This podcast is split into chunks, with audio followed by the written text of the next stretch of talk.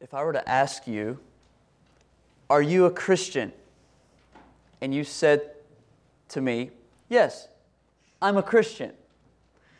What would you mean by that word, Christian? If I were to ask you, Are you a Christian? and you said, Yes, I'm a Christian, what would you mean? What would you mean by using that word Christian? You might say, Well, I mean, I'm a Christ follower. I would say, Amen. What do you mean by Christ follower? What is a Christ follower? What does it mean to follow Christ? If I asked you to double click on that word Christian, what would drop down? What kind of content, ideas, images, truths, words would you use to explain that word, Christian? Maybe you, you start to say something like, Well, I'm trying my best to live a good life. You know, I used to do a lot of bad stuff, and now I'm just trying to do some good stuff and clean up my life and, you know, be kind and generous, go to church again. Maybe you would mean something like, Well, I know that I'm going to heaven now because of Jesus. Let's say amen. Maybe you'd mean something like, Well, I'm a conservative. I'm a conservative in my values and my politics. You know, I have certain views on education and the economy, etc. Maybe you'd mean something like, Well, I believe that God promises to bless me and to prosper me if I obey Him, He will make me successful just as long as I have enough faith in Him. What would you mean? Friends, seriously think, what would you mean? And I may do this after church, I don't know. if, like, no one's going to talk to me in the foyer after church now. But if I said, what, you're a Christian, okay, what do you mean? What do you mean? You just said you're a Christian. What is that? What does that mean? What do you mean by using that word, Christian? Well, we're studying the letter of First John, and in this study already we've noted, I've noted that John is writing to churches probably around the area of Ephesus. This is on the west side of modern day Turkey. He's writing to a bunch of churches to help them know that they are indeed true Christians. He tells us exactly why he wrote this letter. 1 John 5:13 I write these things to you who believe in the name of the Son of God, so that you may know that you have eternal life. He wants these churches to know that they are saved, that they are in the faith, that they do have eternal life. He wants to help them to discern the messages of false teachers that were going around these churches, hindering people's faith. He mentions them in chapter 2, verse 26. I write these things to you about those who are trying to deceive you. So people are trying to deceive the churches. So John writes to the churches to encourage the churches in the truth that they do know God, that they have eternal life. The way he does that, as I've said several times now, and I'll keep saying this because it's all over the letter, he gives them three tests throughout the letter the doctrinal test, the moral test, the relational test. In chapter 1, he gave them the moral test. Verse 6, for example, if we say we have fellowship with God while we walk in darkness, we lie and do not practice the truth. Chapter 2, he transitions to the relational test. Chapter 2, verse 9, we saw a couple weeks ago. Whoever says he is in the light and hates his brother is still in darkness. So he's saying already in, in these beginning verses of the chapter, he's saying that if you claim to know God, but ignore holiness and moral purity, your claim is empty. If you claim to know God, but have a hateful or indifferent attitude to the church, to brothers and sisters in Christ, then your claim to know God is empty. He's saying that those who have the light of God living in them will love the things that God loves and love the people of God. Now, these tests are not meant to make all of us doubt our salvation. They are, I hope, useful in helping you discern whether you are a Christian or not. I don't mean to suppose that everyone in this room is a Christian right now. I don't know that. But the reason John writes these words is to help these, these churches discern the truth from the false messages of these false teachers. These tests are mainly to use against the false teachers. He's not trying to mainly trip up the churches. He wants these churches to see the falseness of the false teachers. He wants to protect and encourage their faith. He's not writing to make Christians doubt or second guess their faith. He's actually writing to encourage the Christians, not to discourage these Christians, to confirm the genuineness of their faith. So that's what he's doing in the letter as a whole. That's what he's already been doing in chapter 1 and chapter 2. But then we get to this really strange passage in chapter 2, verses 12 through 14. And John seems to abruptly shift gears and start talking about something that seems totally unrelated to the moral or relational or even doctrinal tests that I've mentioned. I want you to look at these verses and then we'll jump into them. John 2, 1 John 2, 12 through 14.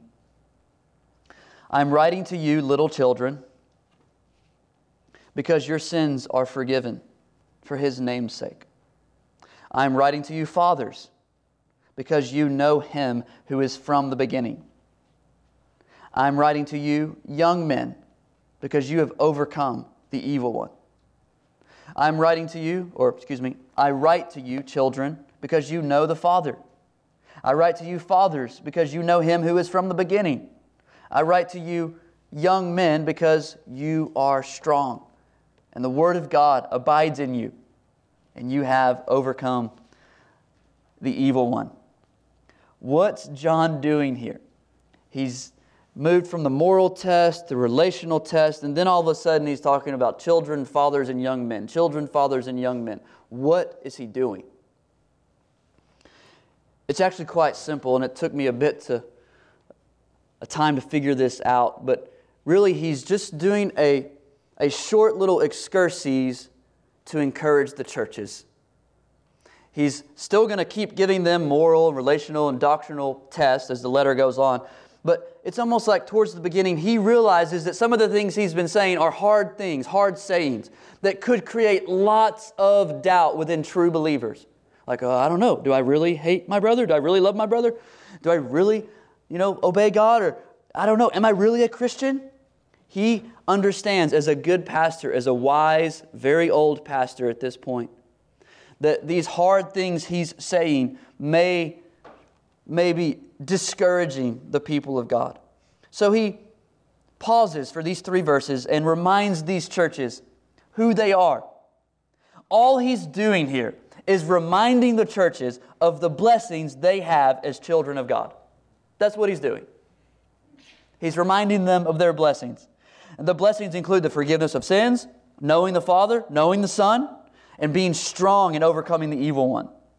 He doesn't want his readers or us to have the impression that he thinks they're in the darkness and that they're false and that they're not saved. He wants to encourage them. He doesn't want them to doubt the genuineness of their faith. So he says, Look, these are the blessings you have forgiveness, knowing the Father and the Son, being strong, overcoming the evil one.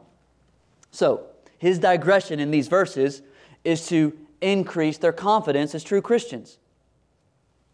It's also to prepare them for the exhortation of 15 through 17. Next week, we'll see this command do not love the world or the things in the world. If anyone loves the world, the love of the Father is not in him.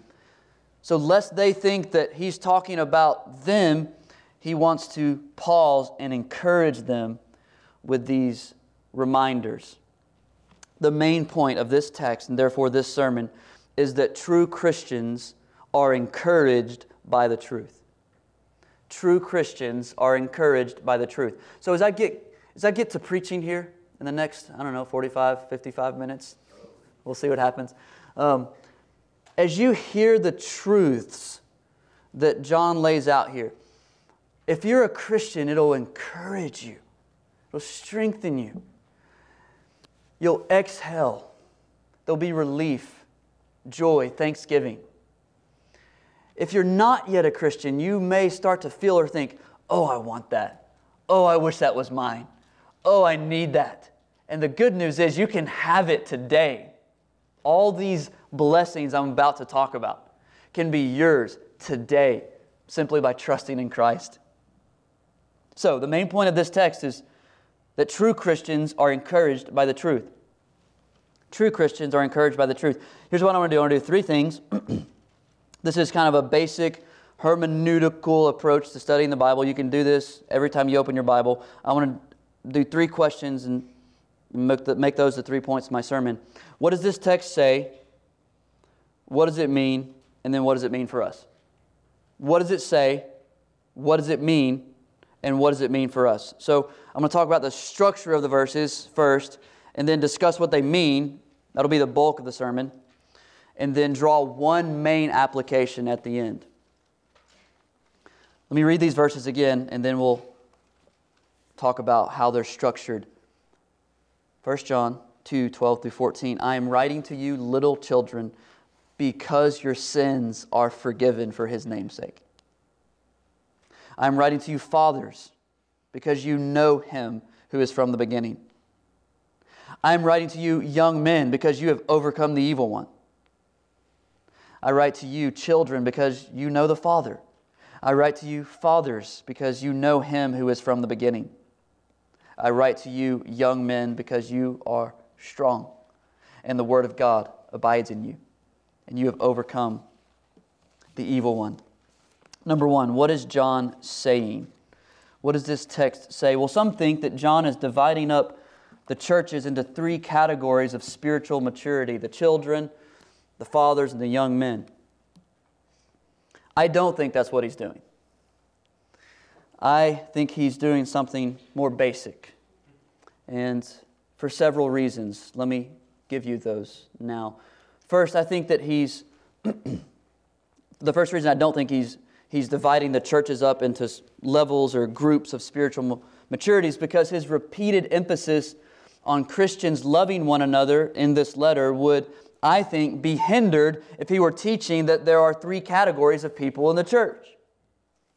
Undoubtedly, there are some people who are more spiritually mature than others. That's just how it is. Just like there are some people who are mature, just more mature in life than others. We know that, we understand that. But I don't think that John is trying to parse that out and make this kind of an official teaching by dividing the church into three groups. I think that would undermine his command, his repeated command for Christians to love one another. In other words, our, because our sinful tendency is to always be comparing and competing, you may even be doing that this morning. Comparing and competing with one another instead of loving one another, it wouldn't seem wise for John to start separating the church into three groups because then we'd always be wondering which group we're in in relation to other people and what other what group other people are in relate relate to us. The temptation would be to boast because we're in this group rather than that group, or to feel lots of shame because we're in this group rather than that group. It's hard to love people that you're always comparing yourself to. So I don't think that's what John's doing here. Second, I don't think he's dividing the church up in three groups because if he were doing that, you'd expect the order in the text to go like this children, young men, fathers children, young men, fathers. You see the ascending order? Or you expect it to go fathers, young men, children, descending order. But it doesn't do that. He says children, fathers, young men. Children, fathers, young men. The groups aren't in ascending or descending order, suggesting that John isn't intending to split them up like that. Third, the fact that he begins each cycle Verse 12 with little children, then verse 13, end of 13, children, strongly suggests that he's talking to the entire church because throughout the letter he uses those terms to refer to the whole church. This, I think, is the strongest reason. For example, 2 1, chapter 2, verse 1, my little children, 2 18, children, 2 28 and now little children. I could give several more examples. John repeatedly addresses all of his readers as children. So it seems unlikely that here, all of a sudden in chapter 2, 12, and 13, that he would start addressing only some of them as children. or that he would start using that word in a new way, that he would start using the, the word children to mean something like infants in Christ, or newborn Christians, or the most spiritually immature. He always uses children to refer to the whole church. So I think here he's referring to the whole church. Number four, last reason. The things John writes about each group apply to all Christians, not just some Christians. For example, verse 13 all Christians have their sins forgiven, all Christians know the Father. 14 all Christians have overcome the evil one. Yes, there are reasons that I'll get to why John applies these specific things to these specific people, but he's not saying that they only apply to those people. That would, that would just be under that would be undermining the truths of the gospel to say that only little children or only the most spiritually immature have their sins forgiven. We know that's obviously not true. Or that only the mature know, the, know God who is from the beginning or only young men have overcome the evil one. All of those things apply to all people, all Christians within the church. Therefore, it seems better to say that John is writing to all Christians and then dividing them up into two groups fathers and young men, or older and younger believers. So, little children, verse 12, fathers, 13, old believers, older believers young men, younger believers. Verse 13 again, children, all the church, fathers, older believers, young men, younger believers. It seems better to suggest and to think that this passage is for the whole church and that John does indeed have groups in mind, but that the groups he has in mind have nothing to do with spiritual maturity, only to do with age. Now, quick point on age. I don't know if you're an older or younger believer. I'm going to let you decide what you are. So postmodern of me. You decide your truth. Eh, I could probably, some of you would be pretty obvious which one you are. But there's not an age limit or age category given in Scripture. It's broad, it's general, it's generic on purpose. There are some of you who are older believers, and there are some of you who are younger believers actually, by the way, pray that God would bring more older believers into our church because as I've been here, our church has kind of flip flop from older to younger, and we actually could use more fathers and mothers in the faith to help us young men and women. Maybe we should pray for that, right? We need, we need the whole family of God in the church of God. So I don't know what you are, you decide. But keep in mind as I go through this that all of these things are true for all of us.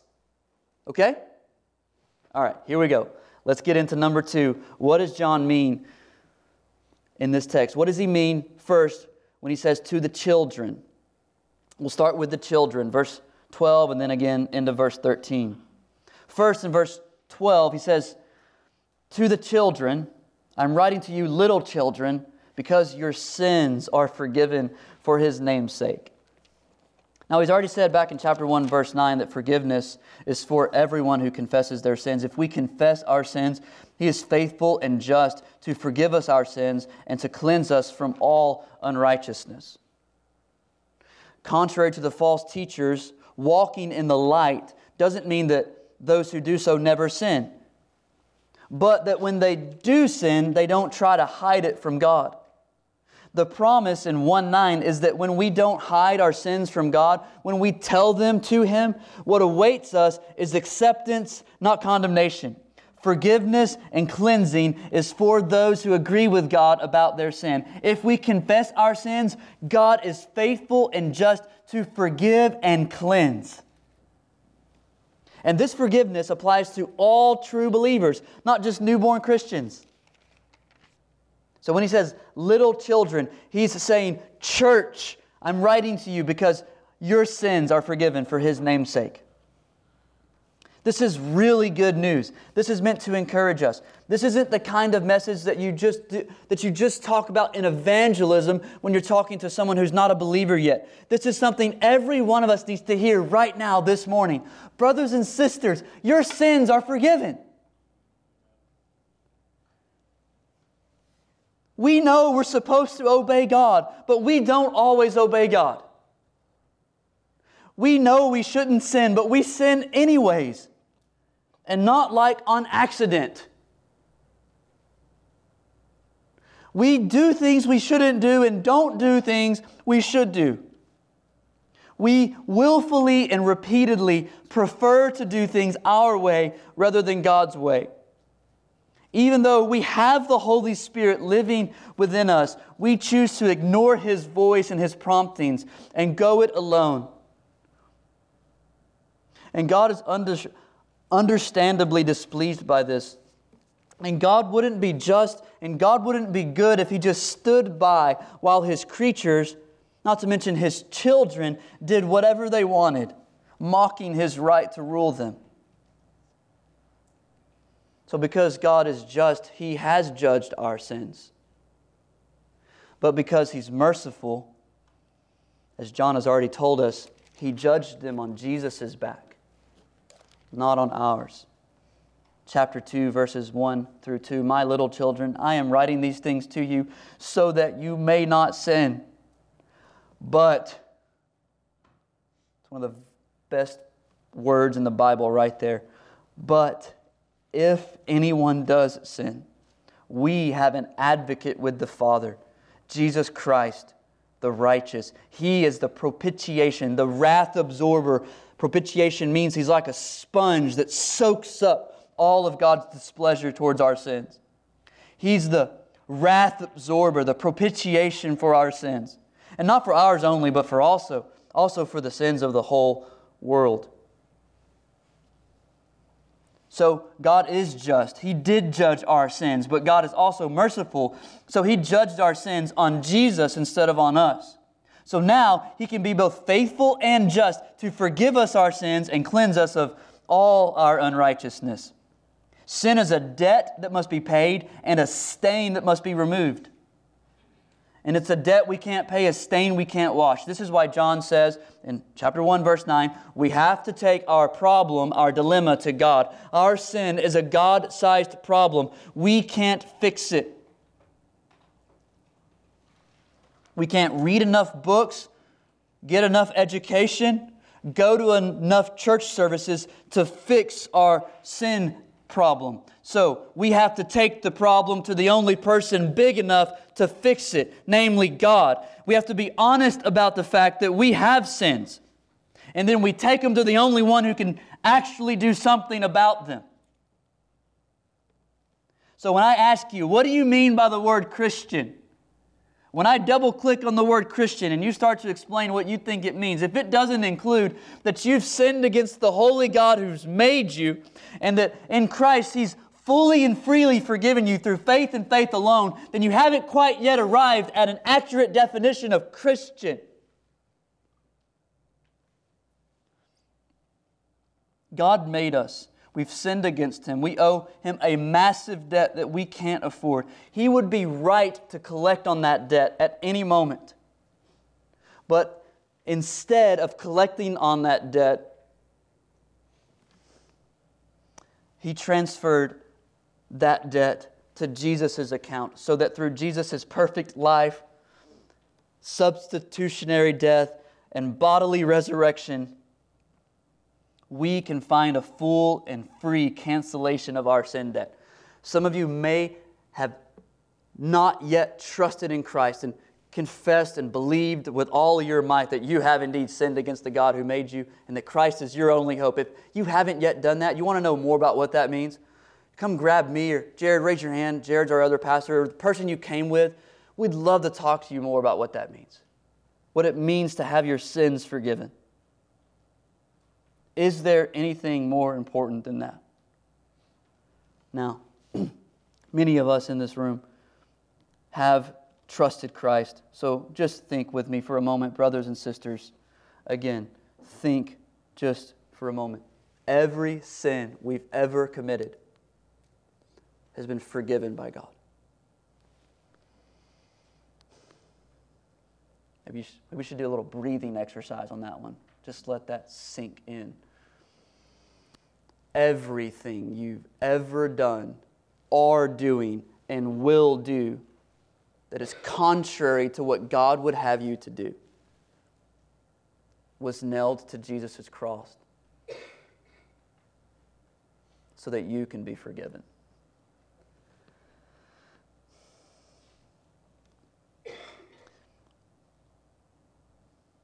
That forgiveness is free for you, but it costs Jesus everything, of course. This is what it's getting at in end of verse 12. Your sins are forgiven for his name's sake. If we've read a whole lot of John Piper, we'd be quick to say, well, that just means for God's glory. Well, yes, of course, we are forgiven for God's glory. But really, I think NIV actually translates it better on account of his name. In other words, the forgiveness that you have, brother or sister, only happens on account of Jesus' name. Name meaning person. All that he is, all that he's done. Your forgiveness is on the account of Jesus' name. God forgives our sins because of Jesus Christ. God only forgives our sins because of Jesus. This is where the Christian life begins and ends. We should never get tired of singing about this. This is why John begins, I think, his little pep talk to the churches like this by raising the flag of forgiveness above all the other flags of truth that he's going to be waving here. He wants us to know that in Jesus, the, the most pressing problem that we face has been dealt with finally and fully. Brothers and sisters, little children, your sins are forgiveness because of Jesus, are forgiven because of Jesus. Even though you're guilty to the core, in Jesus, you're innocent and set free.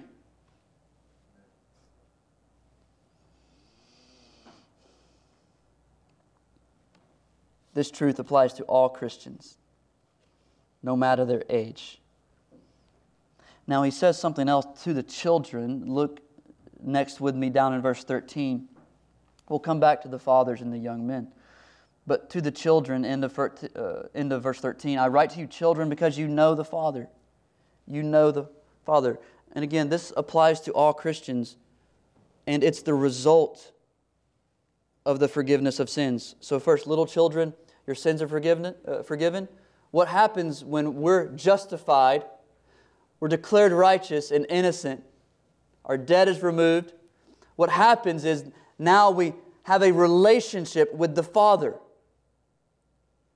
The sin problem we have has been removed, and we're brought into the family of God. Those who are forgiven enter into a family relationship with God and with His people. They move from fearing God as creator and judge to enjoying God as Father. Notice it says, Children, because you know the Father, not because you know the judge or know the Creator or know God in some generic sense. You know the Father. You know the Father.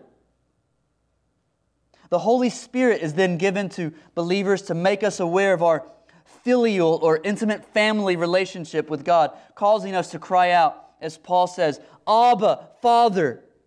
The Spirit Himself bears witness with our spirit that we are indeed children of God. So, by telling these churches that they know the Father, he's affirming that their sins are forgiven and that they're in the family of God. He's also affirming the genuineness of their faith because throughout this letter, he says that those who truly know God, those who are truly in the family of God, keep God's commands, love God's people, believe true things about God. So here he's in effect saying, uh, Churches, you are doing these things. You are this kind of people because you know the Father. You know the Father. Those false teachers, they don't know the Father, but you know the Father. And your sins are forgiven. So, to the children, to the churches, he says, You have the forgiveness of sins because of Jesus, and through Jesus, you have a relationship with God now as Father. Next, let's move to the fathers lowercase f. Verse 13, and then again, verse 14 I'm writing to you, fathers, because you know him who is from the beginning. Then he says the exact same thing again in 14. I, I write to you, fathers, because you know him who is from the beginning. So John moves to the fathers. There's only one other place in the New Testament that refers to believers as fathers 1 Timothy 5 1. Do not rebuke an older man, but encourage him as you would a father, younger men as brothers. Paul is giving Timothy advice on how to relate to older men in the church.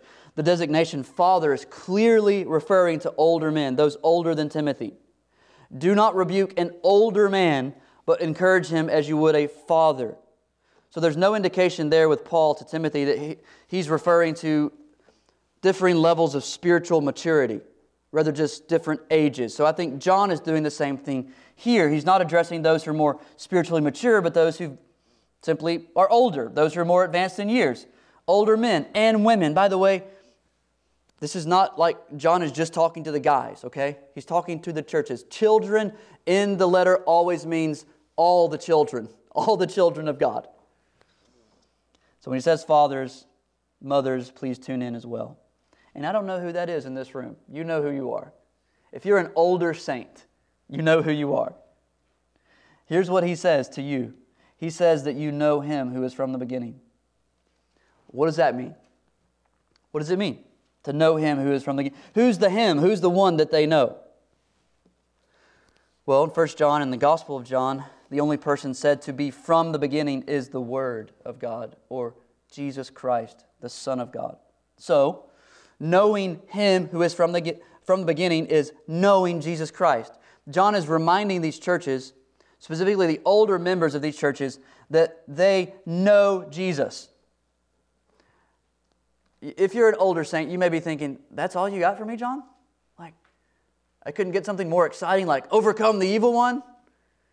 Why is John intent on telling these older saints that they know Jesus? Why would, why would old John, John's probably in his 90s, by the way, as he writes this. So, why is old John writing to old saints, reminding them, to, reminding them that they know Jesus? Well, think of it. If you are advanced in years and you are approaching death, if you have fewer years in front of you than you do behind you. What, what would be the thing that you would most want to remember as you near the end of your life? Wouldn't you want to be encouraged that even though death is getting closer and closer, that you still belong to Jesus? At that point, haven't you lived long enough to realize that everything else in this earth, everything else even in your life, has failed to truly satisfy you? To be the rock and refuge that you'd, you'd hoped it to be? As you approach death's doorstep, wouldn't you want to hear again and again and again, You know Jesus, you know Jesus, you know Jesus?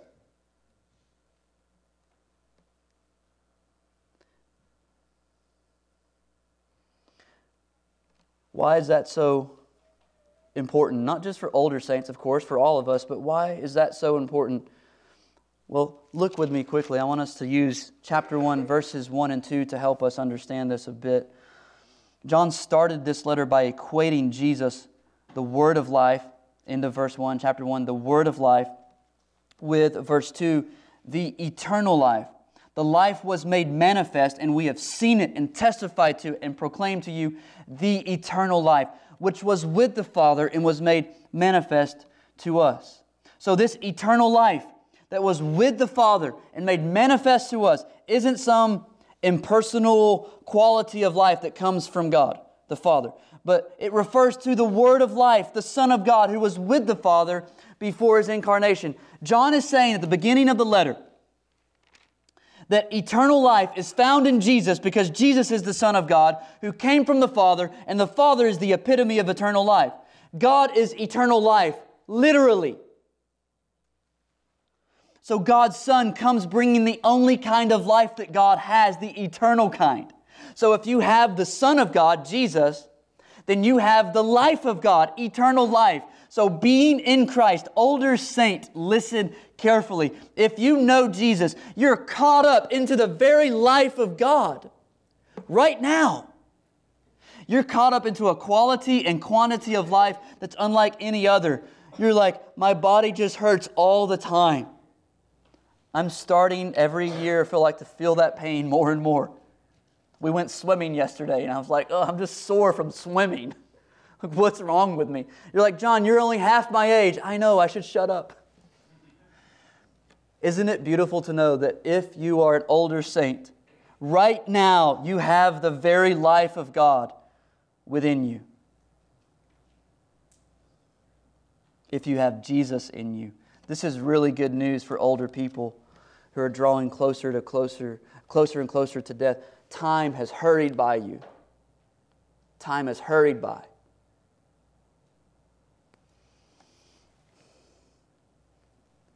And again, again and again, you've found Jesus to be the only safe refuge for you. Again and again, you've believed and you still believe that He's your only refuge, even as the darkness of death approaches. So, as you draw nearer and nearer to death, you need to know, older saints, that you're consciously right now already living in eternity because because Jesus is living in you, and Jesus is eternal life. So if you're advanced in years, you can rejoice and rest because you know Him who is from the, from the beginning. You know Jesus. No matter what you've done, no matter what you've left undone. And that, that may be the bigger piece for a lot of older folks. All the things you wish you would have done better seem to occupy your thoughts. But despite all of that, despite all of the things you've done or left undone, you can excel, just excel, just breathe in the knowledge that you know Jesus and that Jesus lives in you. And because you belong to Him, death is not the end but the beginning. It's only a door. Death is only a door for you to step through into eternal life. Now, younger brothers and sisters, you should pray this for your older brothers and sisters. You should pray that they remember that they know Jesus. You should pray that God gives them grace to finish the race of faith to the very end, still hoping, still trusting, still believing. Me and my sister visited my grandma Cypert before she died, maybe a week before she died, I can't remember. And she couldn't speak, she couldn't really do anything but just lay there and look at us and we I think we read something from the Bible over her. We sang some hymns. I don't remember exactly what we did. But she finished her race in faith. She finished her race in faith. And there was so much pain and so much agony at the end. But when she breathed her last, she stepped from life into life. From life into life.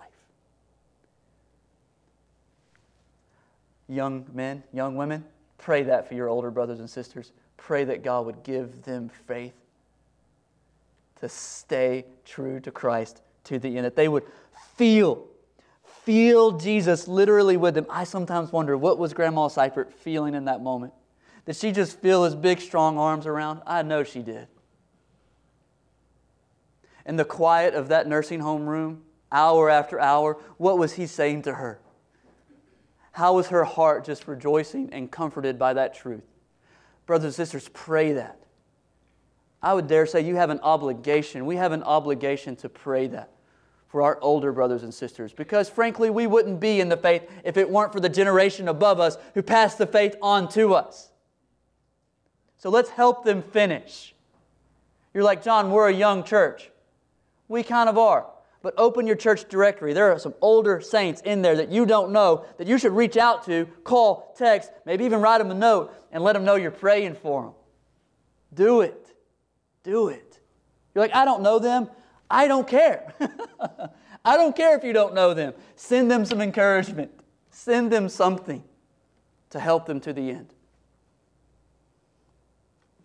I know I would want that. I know I, I will want that and you would too. So, to the fathers, he says, You know Jesus. And finally, he addresses the young men. Course, young men, young women, young people. And to them, he says, first in verse 13, You have overcome the evil one. And then he expands on that in 14.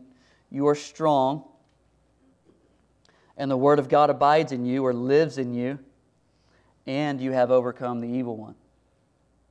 The word young men consistently, excuse me, refers to people of lesser years in the Gospels and Acts. 1 Timothy 5:1, Paul uses the same term to refer to people similar in age to Timothy. So again, John isn't referring to people of more maturity than children, less maturity than fathers. He's simply referring to younger people. And many of you in this room today fall into that category. You're younger people. You're younger, younger people. So I want you to especially note and be encouraged by what John says here to you. He says that these younger people have overcome the evil one that is the devil, Satan. They've overcome the evil one.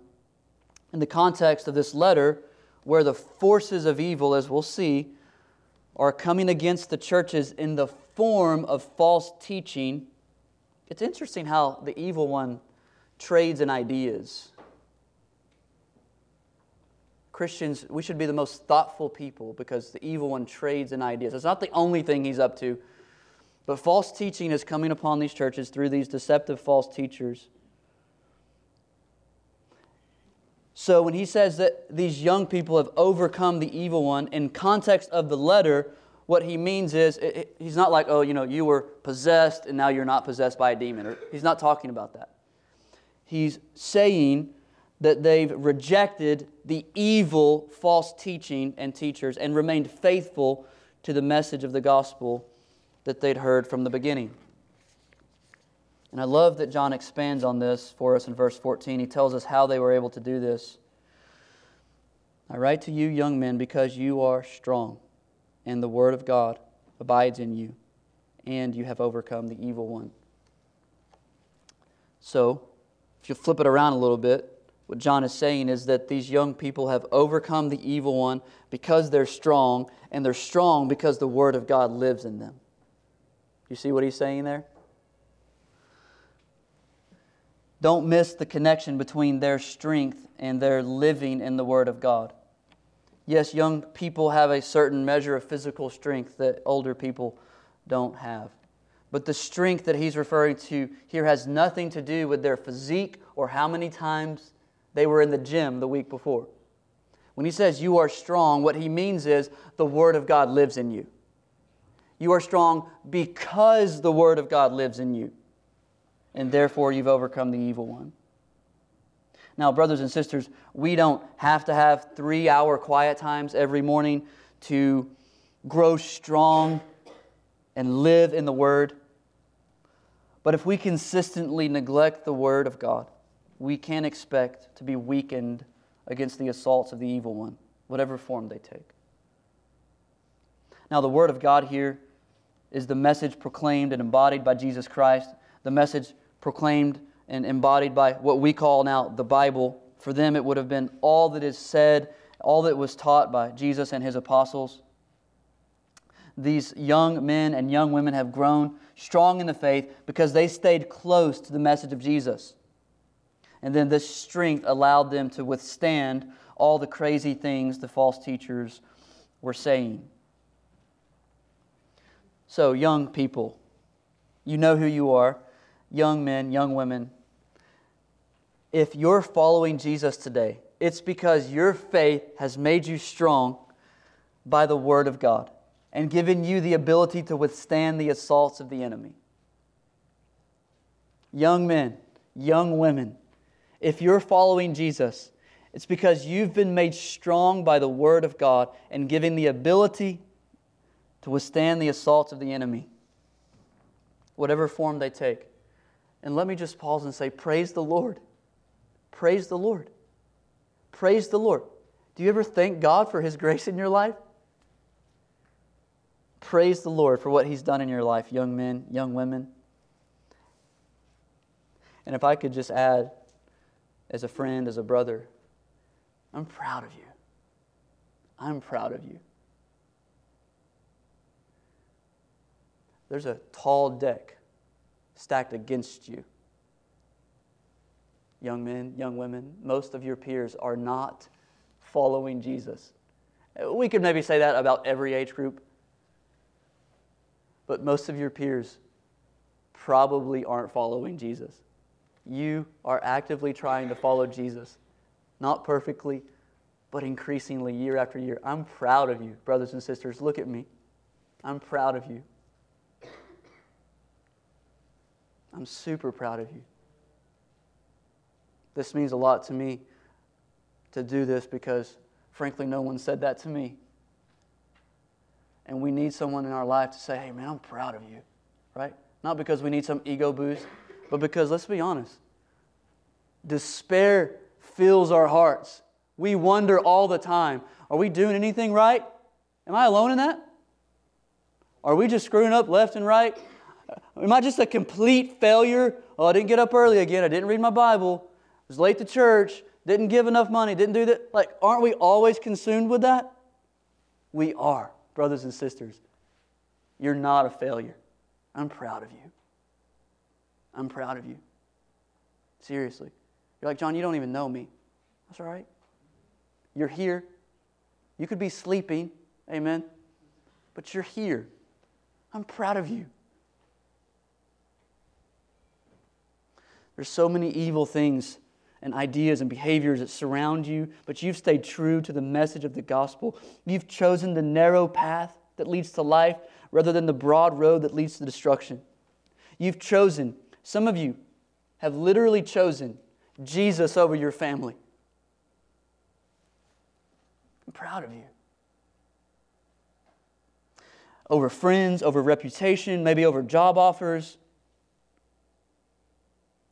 You've given up time and money and effort to follow Jesus. You've decided to live for something bigger than self.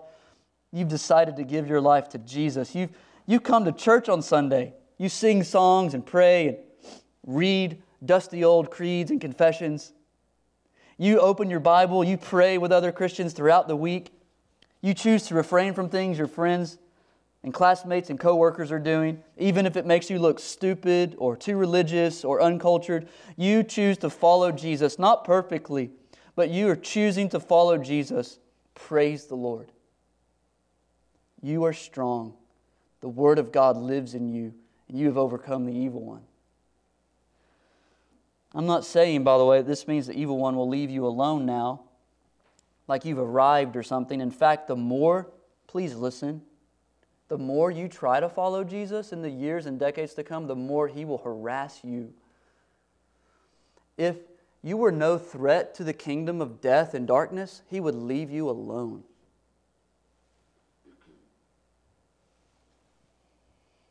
But as we band together, fathers, mothers, brothers, sisters, as we band together in the local church, we seek to live in the Word of God together. We'll grow stronger and stronger and stronger year after year after year in the Lord. And we will overcome evil together. And we will see one day when Jesus comes back on a white horse, Revelation says, and with one word, he will fail Satan. We just sang this, remember? One word, Satan will be cast into the lake of fire. We will all witness that. We will literally overcome, watch Jesus overcome evil once and for all. But even now, even now, in the local church, we have a little taste of that. As we grow strong and live in the Word of God together, we start to see Satan's schemes undone and the kingdom of God come in and through our midst. That's number two. What does this text mean? Now, finally, number three one main application. What does all this mean for us? Well, one of the primary ways evil assaults us today is through shame. Yes, there is false teaching everywhere, and we need to be, need to be aware of it and call it what it is. Jared did some of that this morning in our training class as he taught through what the Bible says about homosexuality. But there's, there's false teaching inside of us that damages our souls on a daily basis. That false teaching is called shame. Guilt is similar, but not the same. Guilt is about our actions. Shame is about our character, our value, our worth, who we are, who we believe we are. Some have even said that shame is the primary weapon the enemy has against the people of God. You see, Satan can't damn us with guilt, but he can paralyze us with shame. Evil loves to tell us things that aren't true, to shame us. This is where the devil's two favorite schemes, deception and accusation, meet to devour our souls. You're like, the devil doesn't talk to me. Oh, yes, he does. what lies does evil routinely whisper in your ear? You're incompetent. You're not working hard enough. You're a fraud. You're not pretty enough. You're too tall. You're too short. You're too, uh, too old. You're too young. You're too skinny. You're overweight. You're dumb. You're too sensitive. You're, you're too emotional. You're a bad mom. You'll never get over that addiction. Your life is pointless. No one cares about you. No one sees you. No one will ever want to marry you. You can never be used by God again after that. You're a complete failure. Have you ever heard any of that? How old are those accusations? There was a moment when evil first said that to you, first accused you of those things, most likely a moment of pain and heartache. The, the core accusations that plague us in our day to day lives most likely have their origins in the heartache of some of the core stories of woundedness in our lives. In other words, evil loves to prey on our pain, to kick us when we're down, to take what has been done against us or what we have done ourselves and twist it all around and make us feel like that is who we are. And if he, if he can kick us hard enough, we'll stay down. So we need to become aware of these accusations, that they are indeed the voice of evil. We'll feel like they arise from our own heart because they just feel like they're part of us and they've always been there. We don't realize that evil has a voice that speaks to us regularly. We'll think that these truths are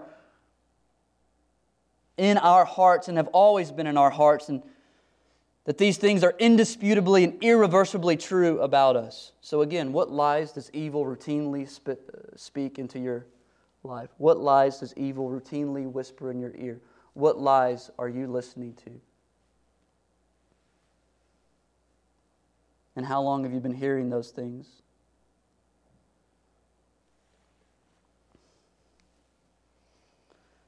The evil one knows he can't damn us with guilt. Jesus bore our guilt, but he can paralyze us with shame.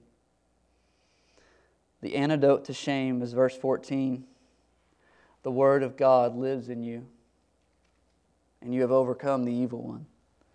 The gospel says that our value isn't based on performance who we are, what we've done, what we've not done, how we look, how we don't look. The gospel says that God doesn't accept us based on our performance at all, but based on Jesus' performance. The gospel says that Jesus, that, that God doesn't look at us and think, you know, yeah, he's not this enough or that enough, she's not this enough or that enough, therefore, yeah, it's going to be tough sell to love that one. That is not the gospel at all. The gospel says, I accept you based on nothing you've done, nothing you are, not remotely how you look or act or feel. I accept you only because of Jesus, someone totally outside of yourself. God never connects value to performance. Yes, of course, we're supposed to obey God, but we don't obey God to gain value through performance. We obey because we've been declared valuable despite our performance. Shame says you're only as valuable as your performance. You have to perform well to be accepted, to have any value. Y'all ever think that? Just me? Perform well, accepted. Perform poorly, poorly, not accepted. But the gospel says you're valuable despite your performance. You haven't performed well at all, in fact, but you're still accepted. This is amazing. You haven't performed well, and I accept you anyways, God says, because you're purchased by the blood of my son. You're my son. You're my daughter. You're my child. Get over here and stop worrying about how you look and what you've done, what you haven't done. Let me love you. Let my voice overpower the voice of shame. The lies and accusation of the evil one that fill your heart and head are meant to shame you so that you won't feel loved and accepted and useful to God, even though you are. One simple way to combat these lies is to pray this prayer often God, please help me to believe the things about me that you believe about me. God, please help me to believe the things about me that you believe about me. God, please help me believe the things about me that you believe about me. And then, because God calls us into community, not into isolation, talk to your brothers and sisters about the specific lies you struggle with, you are prone to believe, the shame that you feel. Darkness grows in solitude, but darkness also dies in the light. So, John has written to these churches to remind them of several things that are irreversibly true about them forgiveness of sins. They know the Father, they know the Son, they've overcome the evil one. They have these blessings as the children of God. This is how John would describe a Christian forgiven, knows God, knows the Son, has overcome evil, has the Word of God living inside of them. And these are the kinds of truths that God wants us to take and carry with us, to think about, to talk about with others, so that He might start to, to destroy the shame that suffocates our souls. True Christians are encouraged by the truth. And I might add, true Christians are set free from shame through the truth of the gospel. So think about it, pray about it, talk to others about it often. Let's pray together. Father in heaven, we have covered a lot of ground here today. Pray that you would sift our hearts and minds, just like you did Peter, sift us shake out the things that we don't need right now and help us to take with us the things that we do. As, as individuals and families and as a church, we pray that the voice of God would overcome the voice of evil and the voice of shame in our hearts and minds. And that we would be strong because we know the Father, because we know Him who is from the beginning, because our sins are forgiven because we've overcome the evil one. Plant these truths deep inside of us, we ask, by the power of the Holy Spirit. In Jesus' name, amen.